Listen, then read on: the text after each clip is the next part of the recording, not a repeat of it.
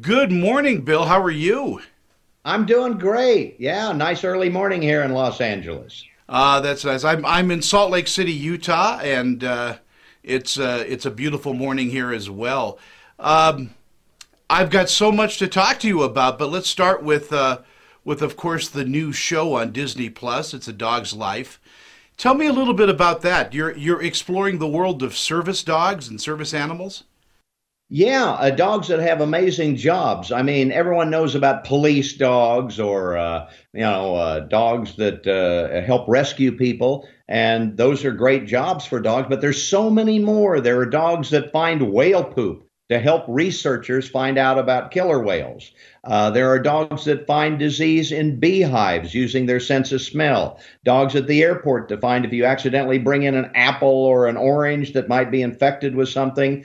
These dogs can sniff it out. Their sense of smell is absolutely amazing. There's a lot of funny stories too. Uh, a mayor of a town in Kentucky is a dog. And I asked why, and they said, well, he's better than the last guy we had. So you never know what a dog can do. They have amazing jobs. I think in this climate, maybe I might vote for some animals. Uh, it couldn't be any worse. Um, yeah, you know, is there something in the series that surprised you more than other things?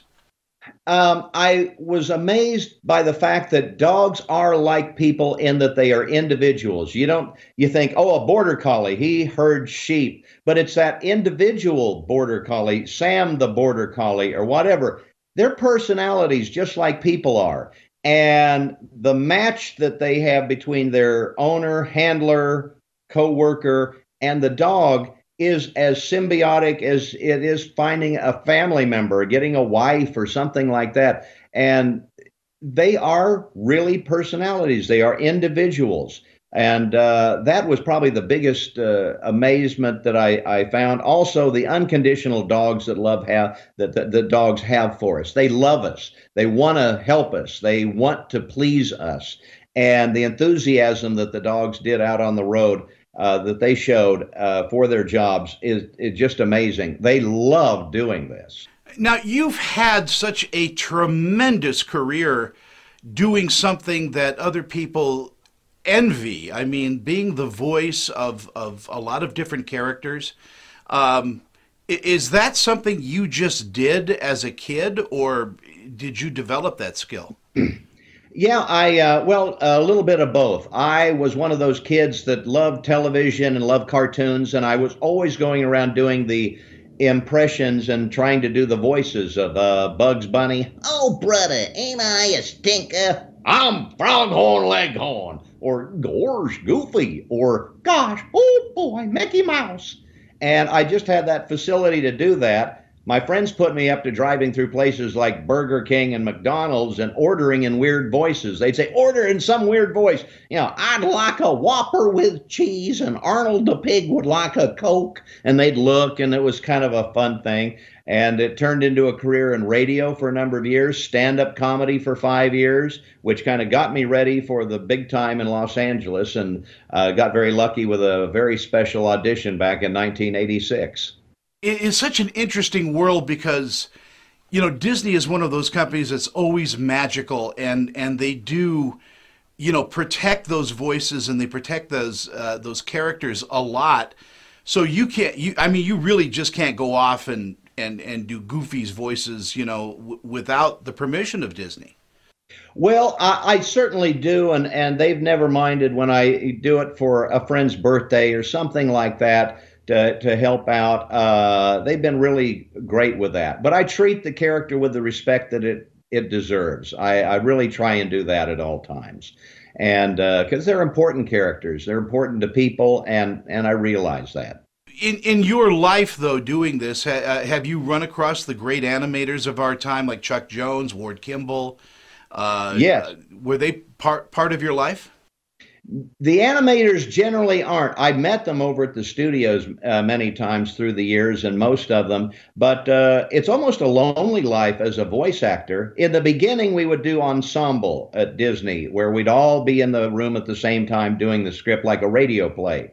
But now it's generally a solo uh, effort where I'm. Uh, uh, in the studio by myself with a director, and we just have a script because we're not watching anything yet. We do the voices first, and I do the lines and go home, and that's kind of it. Whereas an executive producer and star on It's a Dog's Life, I'm there for the whole shooting match from the beginning, the inception of the show to its delivery and on air. Uh, I've been a big part of that, and that's kind of like a crash course in television production, and it's been so it's been a blast. It really is. You know, everything to me is a learning experience. I, I mean, I, I, I think you already know that my aunt was June Foray. Yes, I heard that. I knew June. I got to do a Bullwinkle with her down at Comic Con once, and that was one of the highlights of my career. I got to do Bullwinkle the Moose. Hokey smoke. Uh, but I used to go with her to uh, to do recordings and voiceovers for Jay Ward and and those people. Oh. And uh, what what a wonderful education that was growing up and understanding the love that uh, you guys have for the art of animation. Oh, they're the real stars in my mind. Uh, I took classes from Daws Butler when I came out to Hollywood, and he was the one that really taught me and all of his other students who, that it's all about the acting. It's not as much about the voice. That follows the acting. In other words, it's more uh, not voice acting, it's voice acting. The acting is the most important part. Yeah, Daws was an amazing guy. He used to walk around with this kind of over the over the shoulder uh, puppet show that he would do with all of his voices. He was a great, great performer. He was he was amazing.